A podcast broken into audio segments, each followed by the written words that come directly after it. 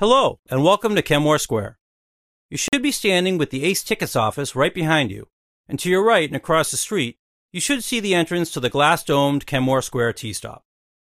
That's where locals get off public transit to head to one of baseball's most famous landmarks, Fenway Park. Fenway is one of baseball's cathedrals.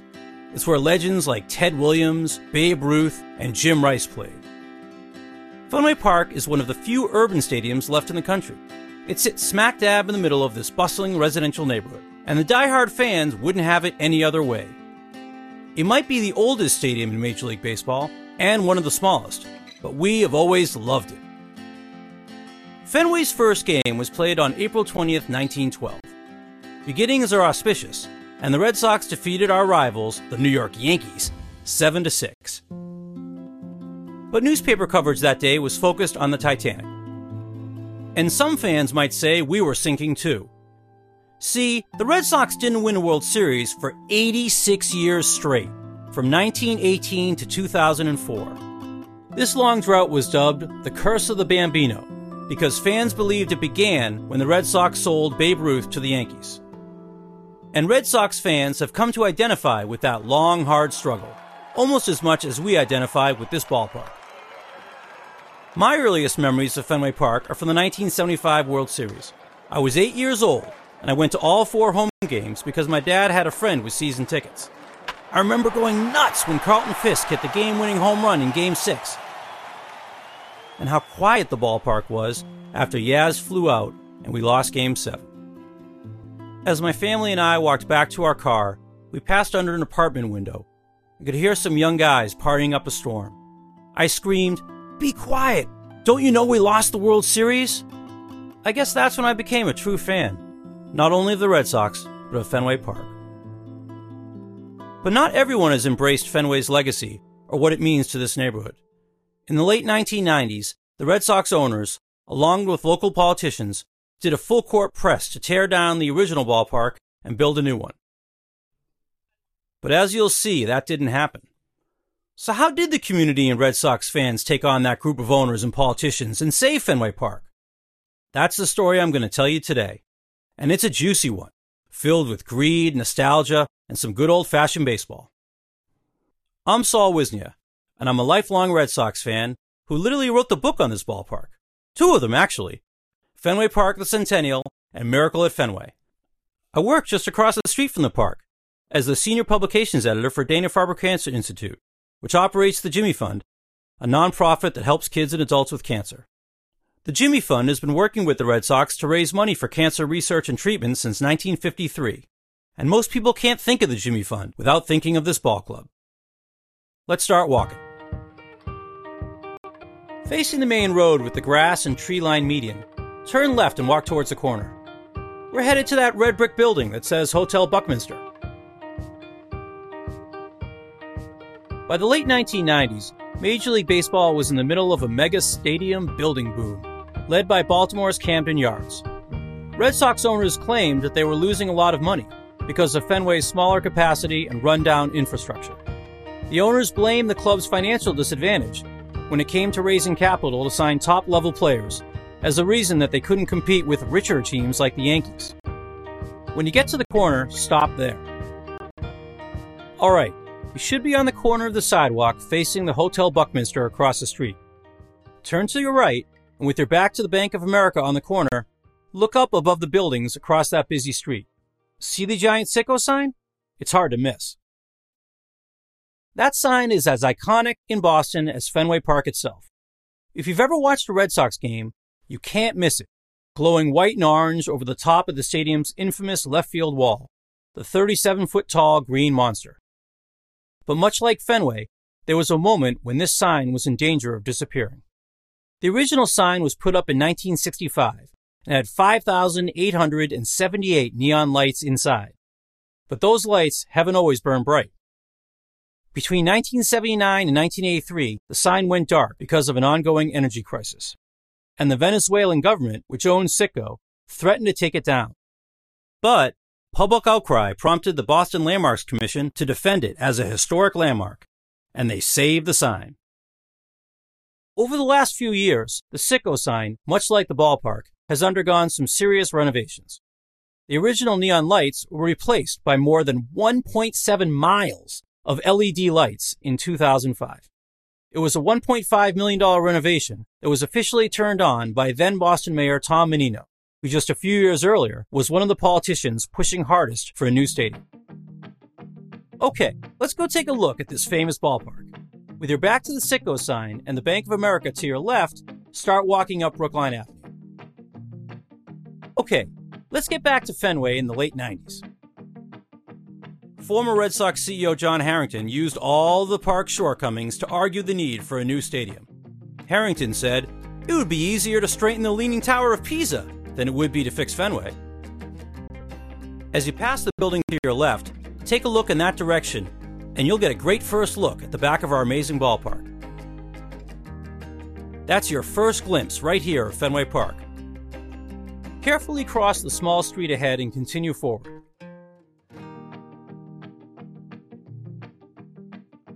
After some political wrangling by Mayor Tom Menino and others, a bill was passed to pave the way for a new ballpark. On May 15, 1999, Harrington announced plans for the new Fenway Park. It was going to be built right next to the old one. It would seat more than 44,000 people and be fully modernized. Some sections of the existing ballpark were going to be preserved, mainly the Green Monster, but most of the original park was going to be demolished. All right, stop here in the bridge for a moment and look to your left. You should be getting your first up close look at Fenway Park. Look across the street to your right. On the silver pole, just to the right of the fence lining the sidewalk, do you see that white metal sign with black lettering? This bridge to Fenway Park is named after Red Sox legend David Ortiz, who retired in 2016. His nickname was Big Papi, and that's what people call this bridge Big Papi Bridge. Big Papi's story is not uncommon for a ballplayer. After some decent years with the Minnesota Twins, he was released by the team but the Red Sox gave him another chance. And he hit it out of the ballpark. Literally. Ortiz is, quite possibly, the greatest clutch hitter who has ever lived. And he was one of the key players on the team that broke the curse of the Bambino. If it wasn't for Big Papi's big hits, the Red Sox never could have won the World Series in 2004. And we might still be long suffering fans in search of a World Series win. So for me and a lot of other diehard Boston fans, Big Papi is a hero right up there with our founding fathers like Sam Adams and Paul Revere. Now, if you look to your left, you should also see the Boston skyline. Look for one of the tallest skyscrapers. It says Prudential across the top. During big games, the Pru is often lit up to say, Go Sox. The next tallest building to the left of the Pru is the Hancock Tower. And behind that, which you can't quite see, is the old Hancock Tower. It has a weather beacon on top that has shared the forecast for more than a half century. Steady red, rain ahead. Flashing red, snow instead. But during the baseball season, flashing red means the Red Sox game is canceled. Alright, let's start walking in the same direction as before, over the bridge. Now, Harrington's plan was not only going to demo Fenway, he and the owners were also pushing the Boston City Council to approve eminent domain so they could take 15 more acres adjacent to the park to build on. Imagine what that would have done to this neighborhood. And all of this at a cost to the public of 545 million. Fenway Park and the neighborhood around it was going to be bulldozed, and the public was going to pay for it. The proposal was highly controversial, and fans and community members quickly formed a group called Save Fenway Park to protest it. As you get to the end of the bridge, continue past the Oliver sign on the left. This is the heart of the Fenway neighborhood, and these bars and restaurants cater to the fans on game day. But Fenway blends into this residential neighborhood so well that when pitcher Roger Clemens arrived in Boston for the first time in 1984, he was sure his taxi driver was lost. Until the driver directed Clemens to look up at the light towers and Clemens realized he was in the right place. Stop here at the corner of Brookline Avenue and Lansdowne Street and turn to your left. Just behind the black gate wrapping around the outdoor tables to your left, you'll see the entrance to the Cask and Flagon. This bar opened in 1969, and now the owner's kids, Dana and Bruce Van Fleet, run it. You'll notice a lot of family run, multi generational businesses around this ballpark. Places like this bar and the biggest sports souvenir store, and lots of the sausage vendors along Yawkey Way. But the bar is not only part of this nostalgic neighborhood, it also preserves the neighborhood's nostalgia. Inside, the walls are lined with iconic black and white sports photos taken by well known Boston Herald photographer Dennis Brearley. That guy was a genius at capturing key moments in sports history. But I want to show you another photo in the cask. It depicts Fenway Park being built back in 1911. In a moment, you'll pause me and head inside, going through the main black doors on the corner. You can grab a drink at the bar, and after you've had your drink, press play, and I'll take you to the photo. If it's game day and too busy to get in, just take a look at the photo on your phone. Okay, pause me and head inside. Ready to find the photo? Okay, with the doors you came in behind you, walk straight ahead, keeping the bar on your left. As you approach the booths in the center of the room, continue walking down the aisle to the left of the booths. The arch wall should be on your left. You should see two rows of photographs on the wall to your left. Stop in front of them. This is a series of photographs from the early 1900s, capturing the area around Fenway Park before it was built and during its construction. If you start on the left side, you'll see a photo of the area before construction began. Follow it right along the wall to see Fenway Park actually materialize before your eyes. If you need more time, press pause. When you're done, meet me outside the door that you came in and press play. Was that a great watering hole or what? And it's just across the street from Fenway Park. Let's go get a closer look at the park. With the doors to the bar behind you, walk down the steps. Turn left and walk through the gap in the black railing to the sidewalk. Turn left down Lansdowne Street and start walking. As you walk, take a look at the ballpark. See that section of the wall that has two huge white steel light towers rising above it? That's it, the Green Monster. At least the brick side of it. If it's a game day, you should be able to make out people sitting on top of the wall.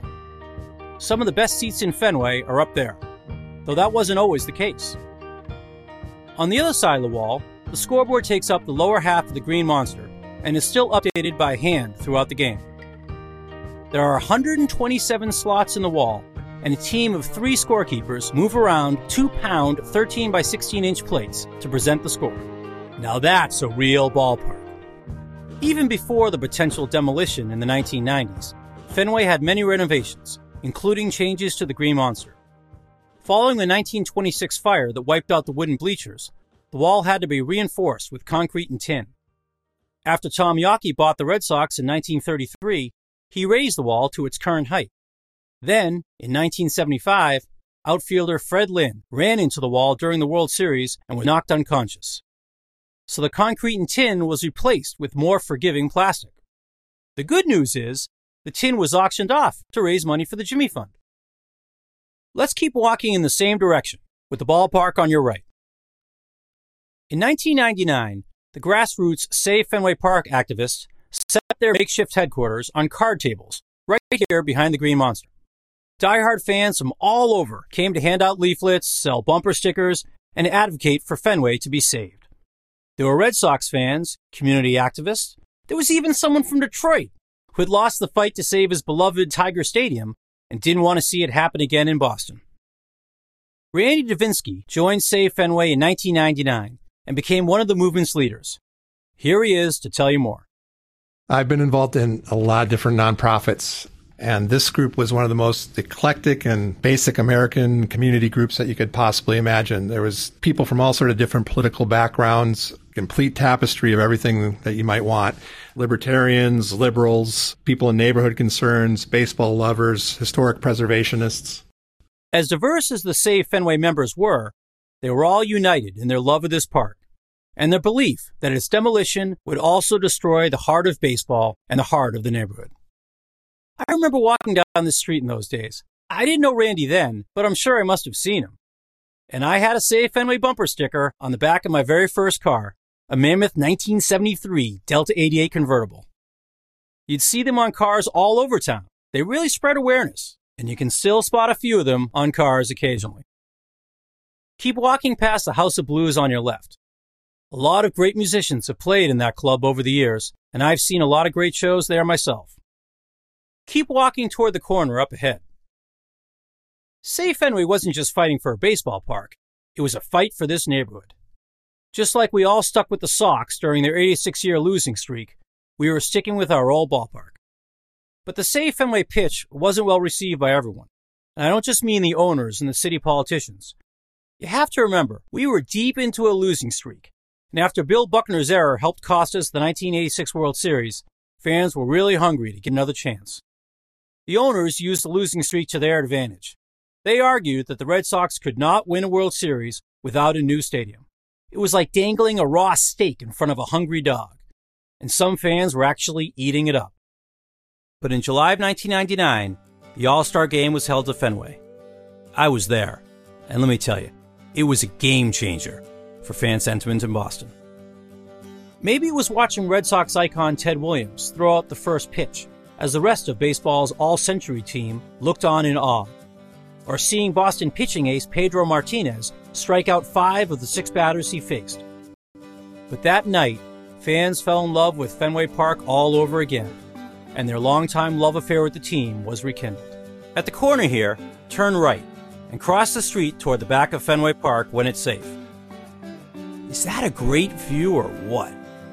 And it's right here in the middle of this neighborhood. Now let's continue walking. With the mesh players fence to your right, continue ahead in the same direction. Dick Johnson, curator of the Sports Museum here in Boston, will tell you about that All Star game. The 99 All Star game was one of the most poignant scenes ever in Boston. For here was Ted Williams making his final trip to Fenway Park, leading a parade of all time great players coming out of the doorway in center field. This was a field of dreams. I sat with my nine year old son and had to sort of hide the fact that, yeah, I was crying crying because the greatest hitter in baseball history, a true hero, a war hero, Boston's own Ted Williams, was returning to the scene of his glory. There he was in the bullpen cart, being driven by his old friend Al Forrester, grinning from ear to ear, waving his hat, soaking it all in.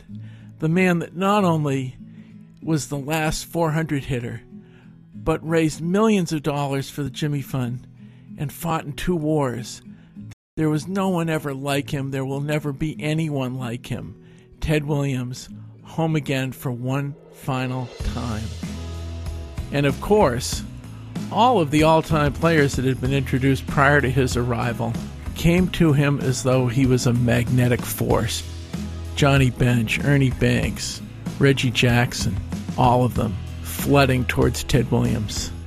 The greatest. Number nine, the Splendid Splinter keep following the sidewalk around the corner. The Save Fenway activists used the goodwill from the All Star game to their advantage. I'll tell you how in a moment, but first I want to show you some very cool Red Sox history. You'll see some statues ahead on your right. We'll be stopping there. Stop in front of these three monuments. Now take a look at the first one with the four ball players. It's called simply Teammates. See the teammate on the far left? That's Ted Williams, the Red Sox legend who threw out that first pitch at that game changing All Star game. Here he is in his prime, with his teammates and close friends, from right to left, Dom DiMaggio, Johnny Pesky, and Bobby Doerr. But Williams wasn't just one of the greatest players on the team, he was also part of the community. During the season, Williams lived at the Kenmore Square Hotel, and he walked to the ballpark. He was one of the biggest players in Red Sox history, but he behaved like he was just another Fenway Kenmore resident. You know, seeing him at that All Star game reminded people around here of our special relationship with the players, and that made a difference. All right, facing the teammates, turn left, walk to the next statue, and stop in front of it. This is Hall of Famer number eight, Carl Yastrzemski, or Yaz, as we call him. Along with Williams, Yaz had one of the longest careers in Red Sox history. He played from 1961 until 1983, and you can imagine how much a part of this neighborhood he became over those 22 years. Facing this statue, turn left and continue walking to the last one. This is my personal favorite. It's Ted Williams again. Continue walking as I tell you about it. Notice how Ted is putting a cap on a child's head? That's not just any child. This is a kid battling cancer, like the kids we helped through the Jimmy Fund. When the Jimmy Fund started its association with the Red Sox in 1953, Williams was right there, doing whatever he could for the kids. He and many other players, then and now, are very supportive of our work at Dana Farber. We even have Jimmy Fund donation boxes inside the ballpark and a big Jimmy Fund logo on the green monster. Keep walking with the ballpark on your right. As you walk, look up and to your right, above the brick wall. You should see some red and blue banners hanging down and some numbers underneath them. These are some more of the heroes of Red Sox history. Players like pitcher Cy Young. If his name sounds familiar, it's because he was so great that the plaques given out every year to the best pitchers in baseball are named after him. Even during our 86 year drought, we always had heroes to rally behind, and we always had hope. And in 2000, with the future of Fenway in doubt, we had hope about that too. We put some of that hope in a few of our politicians who stood up to the mayor's office and others to help save Fenway. At the time, Mike Ross was a 28 year old rookie city councilman for the Kenmore Fenway district. And despite all the political momentum that the owner's plan had, he came out against it not just because he loved the ballpark, but also because he was protecting the neighborhood. That was a big step for a first term councilman, and the Save Fenway activists and others took notice. But before I introduce you to Mike, let's stop up ahead so I can show you what that long drought really looked like. Stop here and look up at the side of the ballpark. See those plaques commemorating our World Series titles? Stand right between the circular sign that says 1918 and the blue flag that says 2004. That space between them might look small while you're standing here, but for Sox fans like me, it felt like an eternity. The frustrating thing is, the Red Sox weren't a bad team all those years. Far from it. We got to the playoffs and even to the World Series a bunch of times. But we seem to have a knack for snatching defeat from the jaws of victory in heartbreaking fashion year after year. And this town wanted a World Series title more than anything. Let's start walking. Facing the plaques, turn left and head to the corner up ahead at the bottom of the huge green metal stairs on your right. Mike Ross wanted that World Series championship too, but he wanted it to happen in the real Fenway. I've loved Fenway since I went to my first game when I was a kid. So as a fan, it was never really a question for me. Of course, I wasn't in favor of tearing down Fenway. But it was also the fact that constituents wanted to keep the park.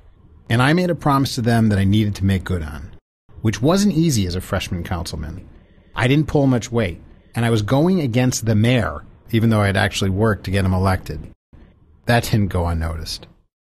Cross here and continue ahead in the same direction. Keep walking in the same direction as Mike continues. The more vocal I got, the more I found it was really hard to get other things I needed from the mayor's office. A public works employee once told one of my staffers, Look, I'm not really sure how to say this, so I'll just come right out and say it. We are under direct orders not to help Mike Ross's office with anything. Anything. But Mike didn't like what the owner's plan would do to this neighborhood. Imagine if Harrington had his way, this whole stretch that we've been walking would actually be part of the new ballpark. Harrington's plan called for a massive expansion that would have gone all the way to Boylston Street, a block to your left. In order to do that, the owners got permission from the state to use eminent domain to take most of the land in between the current ballpark and Boylston, and they were promised public money to help pay for all of it. Watch for cars on your right as you cross this driveway. None of that sat right with Mike. The people of his district needed more housing and better services, not less. The plan essentially pitted this neighborhood against the city and the state, and Mike took on the fight. Mike knew he needed to get more support on the city council to help him oppose the plan. And that meant showing them the real Fenway Kenmore, like I'm showing you now. Here's Mike again to tell you about it. So I got this trolley, like the kind they use for tours of the city, and I drove 10 other city council members around and I showed them the area. A lot of the council had never really spent time in the neighborhood other than to go to the game. But I showed them the people who lived here and the community gardens and the local park a couple blocks away from where we are now. And I explained how all the potential for Boylston Street was going unrealized because no one wanted to invest if the new stadium was going to bulldoze it. Mike's Goodwill Tour got some members of the council thinking differently about the impact of a new ballpark, and that opened the door for Save Fenway's next big move. In the summer of 2000, Save Fenway teamed up with a neighborhood group, the Fenway Community Development Corporation, to come up with a real plan that went beyond selling bumper stickers. The owners kept insisting that Fenway was too run down and unsafe to be saved. So the Save Fenway activists decided to prove them wrong. When you get to the corner, turn right and follow the curve of the street around the little park on your right. Then walk to the next corner. The groups hired architect Philip Bess, who had written a book on how neighborhood baseball parks provide an intimate experience of the game for spectators while working with the community around them. They wanted Bess to prove that Fenway could not only be saved, it could win. Turn right at the corner and keep walking with the red brick building and the brown panel and glass building on your right. If you follow the line of the road with your eyes straight ahead, in the distance you'll see the Citgo sign once again. You can see how much of a beacon that sign is. Bess and the activists gathered architects, historical preservationists, and city planners from all over the country. People called them the Fenway Seven. They investigated the ballpark's condition, often sneaking in during games, looked at the streets and businesses around Fenway, and met with local residents and the few politicians on their side, like Mike Ross.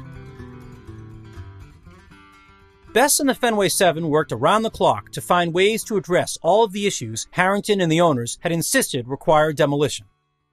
Part of Fenway's charm is its quirks. The park is irregularly shaped with a shorter right field than left. Pesky's pole marks the right field foul line, which is the shortest outfield distance in Major League Baseball. And of course, left field has the Green Monster, which was originally built to keep people in the neighborhood from watching a game without paying. But the tall wall also turns doubles into what we like to call Fenway singles. Now carefully cross this small alley and continue ahead. The Fenway 7 looked at all of these quirks and decided to incorporate them into the redesign. They also believed the owners had overlooked all kinds of spaces and possibilities within the ballpark. So what was their final plan? Remember the seating we saw on top of the Green Monster? Back in 2000, seating capacity was the ballpark's biggest issue. So the Fenway 7 proposed the terrace style seating right on top of the monster. Unconventional? Sure but now they almost always sell out. Okay, cross this small alley and continue toward the corner ahead. The plan also added seats on the rooftops that shade parts of left and right field, and reconfigured the existing concession space behind the right field wall to improve it. That had been another major criticism of the aging park. Their plan fixed at least two thirds of the problems that ownership had listed, and for a lot less than it would have cost to tear down Fenway and start from scratch. On August 12, 2000, Philip Bess, Save Fenway, and the other activists held a press conference to present their plan and prove to the public that demolition wasn't the only solution. A lot of people who had been in favor of the new stadium started to take Randy Davinsky and Philip Bess seriously. And the Save Fenway movement gained momentum as the owner's plan started to lose political capital. As I said before, Harrington's plan required a lot of public money, money that politicians like Mayor Menino had been eager to commit. But now that the park could be saved, politicians found it difficult to justify the use of taxpayer dollars for a new ballpark. Especially when, to Mike Ross's point, those dollars could be committed to real community needs. But the Save Fenway movement hadn't hit a home run just yet. There was one more hurdle to saving the park. At the corner ahead, turn left and cross when it's safe. There's no light, so be extra careful. See that circular T sign up ahead? Keep the parking lot with the spinning white sign on your left and walk towards the train station. Up ahead, I want to show you two important numbers in Red Sox history. The T is the commuter rail to the suburbs. As you walk toward it, look at the big red numbers on metal podiums along the sidewalk. These are the retired numbers for the Red Sox. On your right, there's number 9 for Ted Williams and number 1 for nine time All Star Bobby Doerr. On your left, there's number 27 for catcher Carlton Fisk. And at the end, there's a special blue number, 42, for Jackie Robinson. Unlike all the others here, Robinson actually never played for the Red Sox. His number was retired by every major league team to honor his role in breaking the color line as the major's first African American player in the 20th century. Keep walking and stop in front of the Blue 42. We've been talking about Boston's love affair with the Red Sox, but the team wasn't always perfect. In fact, it has had some dark moments. In 1945, a few months before Robinson was signed by the Brooklyn Dodgers, he tried out at Fenway Park. But supposedly he didn't make the team because management didn't want to integrate the Red Sox. Robinson, of course, went on to become one of the all time greats, while the Red Sox went through one of their worst losing streaks. Finally, in 1959, the Red Sox became the last major league team to field a black player, Pumpsie Green. That was two and a half years after Robinson's retirement. Regardless of management's reasoning back then, today's Red Sox team is about as diverse as any in the MLB. Facing number 42, turn left and make your way back the direction in which we came. On your right, you'll see number 45. Stop there. Number 45 honors a more recent Hall of Famer who was also pivotal to saving Fenway Park. This is Pedro Martinez's number. Okay, stop here and take a look. Martinez was one of baseball's greatest pitchers, and coming to see him pitch at Fenway was an event. He may have been only 165 pounds, but he was pure power and at that important All Star game in 1999, he struck out five of the top hitters in baseball in just two innings. His performance rallied the city behind the team, especially the Dominican community. We started to see more Dominicans and people from all areas of the Caribbean coming to games, and more kids from those places saying they wanted to play ball. Okay, now turn left and continue walking back up the street to the corner where we came from. So what was that last hurdle to saving Fenway? Here's where the greed comes in.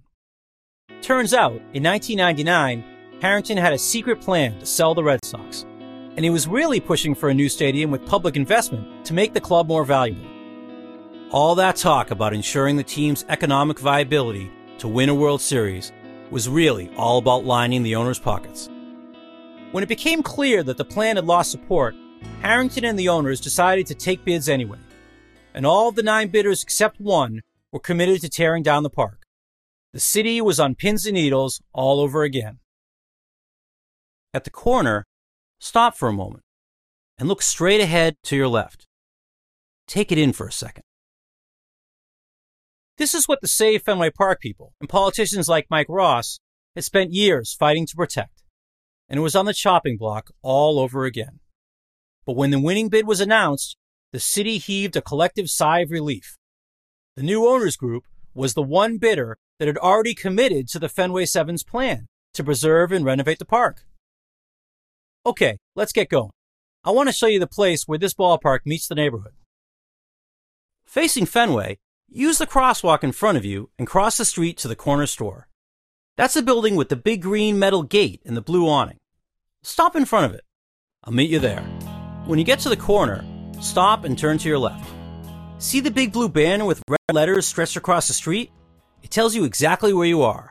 Welcome to Yawkey Way. A few hours before every game, Yawkey Way is closed off to anyone without a ticket. It becomes like an extension of the ballpark. Fans can get sausage sandwiches, hot peanuts, and more. And a lot of the vendors have been here for generations. Yawkey Way is named after Red Sox owner Tom Yawkey. Now, we just heard about the team's resistance to integration when Yawkey was owner, and he was far from a perfect guy. But he's also remembered for his commitment to the club. Yawkey bought the failing team in 1933, right after a dreadful 111 loss season, still the worst in franchise history. And he heavily renovated Fenway and put money into building a winning team. He loved the Red Sox, and he was the sole owner for 44 seasons until his death in 1976. His wife's trust still owned the club in the late 90s when the new ballpark's plans were put forward. All right, turn to your left. See the red and blue canopied windows? If it's game day and you're lucky, you may also see a red and white peanut stand just in front of those windows, right in the middle of Yawkey Way. And if the peanut stand's there today, the guy selling the peanuts is Nicky Jacobs, aka Nicky Peanuts. Nicky's car here, there's probably a line. And if he's not here, look at your phone and I'll show you a picture. His family has been one of the constants around Fenway Park since well before I started coming here as a kid. That's the thing about this place. All the generations of families who work here and worship here. Fenway Park is like one giant family. And that's why the corporations and politicians couldn't destroy it. It might sound cheesy, but this ballpark has heart. Literally, a beating heart. Can you hear it? I can. Of course, if it's game day, that might be the chanting of the crowds. So, where was I when the curse of the Bambino was finally broken in 2004? On August 16, 2004, my daughter Rachel was born a few blocks from Fenway. I could see the lights of the ballpark from the window outside my wife's hospital room. The Red Sox beat the Blue Jays that night at Fenway and went on to win 16 of 17 games in the first few weeks of my baby's life. I called the winning streak the Rachel effect, and I'm pretty sure the Rachel effect got us into the playoffs that October. My daughter may not remember it, but she watched every inning when Boston made its great comeback against the Yankees and then swept the Cardinals in the World Series. You see, being a Red Sox fan is passed down through our families. All right, if Nicky's here and you want to get some of the peanuts, just pause me. At five bucks, it's one of the deals around. When you're ready, press play. Okay, if Yawkey Way is open today, there's one more place I want to show you. If it's not, you can stand off to the side here and listen. I'll show you some photos so you can still get a sense of it all. If the gate is open, turn to your right and start walking further down Yawkey Way with the park on your left. We're going to the Red Sox team store. It's the one with the blue and red awnings up there on the right. As we walk, I'll tell you more about what happened when the new owners came in. Back in 2002, the group with the winning bid for the Red Sox included former Baltimore Orioles and San Diego Padres president Larry Lucchino. And that was the saving grace for saving Fenway. Lucchino had built new ballparks for both teams, but it's the kind of ballparks he built that's important. Carefully cross the small street ahead. Okay, stop here under the second blue and red sign that says Red Sox Team Store. Lucchino has a passion for old school neighborhood ballparks. Baltimore's Camden Yards and San Diego's Petco Park were meant to evoke places like Fenway. This is the official souvenir store of the Boston Red Sox. One of the arguments that the Save Fenway group made back in 2000 was that moving the park didn't just hurt the team and the fans, it hurt the working people around the ballpark. People like Nicky Peanuts and the family that owns this store, the D'Angelo family. Twin brothers Arthur and Henry came to Boston from Italy in 1939 and started working around Fenway Park as teenagers. They shined shoes, sold newspapers, and in 1947, they started selling Red Sox pennants. Eventually, in 1967, they had saved enough money to buy this store right here. They started building their American dream the same year as the Red Sox impossible dream season, the first season the team made it to the World Series since 1946. Henry passed away in 1987, but his twin brother Arthur continues to work at the store, and he is a fixture at the ballpark. His oldest son Bobby has taken over most of the day to day operations alongside his brothers, but they still have to answer to dad. And old time fans like me still call this place by the name it had when we were kids Twin Souvenirs. Here's Bobby to tell you more.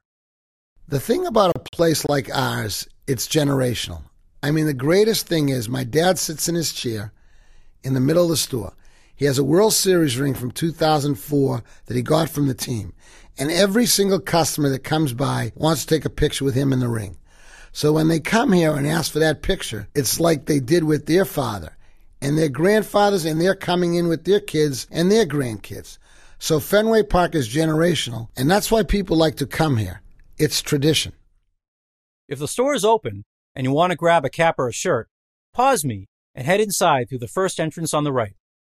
Then walk through the first section and through the opening into the larger back part of the store. Just past that opening, look to the right on the high part of the wall. Those are some photos of the D'Angelos and their history here on Yawkey Way. Okay, pause me and head inside. When you're done, meet me back here and press play. Back outside? Okay, let's head to our last stop. With your back to the team store, look at the flags hanging from the ballpark just off to your left. Find the one that says 1916 and the one that says 1946. Let's head over to the seats right between those two flags. When the new owners took control, they stayed true to their word. They met with Save Fenway and the Fenway 7. They met with Mike Ross and community members. They built a team that finally brought home a World Series trophy. And they kept Fenway, Fenway. Stop here and take a seat. These are actual seats from the ballpark. Yes, they are cramped. Yes, you may need to use some form of gymnastics to wedge yourself in or get yourself out. But these are the real deal, just like our ballpark. And that's why we love it. No place is more authentic or intimate to take in a baseball game than Fenway Park. While you're sitting here, take a look at the souvenir store on Yawkey Way. That entire side of the street would not be here right now if the owner's 1999 proposal had gone through. But there it stands, and here you sit. So what's next? Is Fenway Park finally safe from demolition? Well, here's the good news. With all the renovations and improvements that the new owners have made since 2002, it wouldn't be financially sound to move the club now. In fact, the owners have said Fenway is sustainable for the next several decades.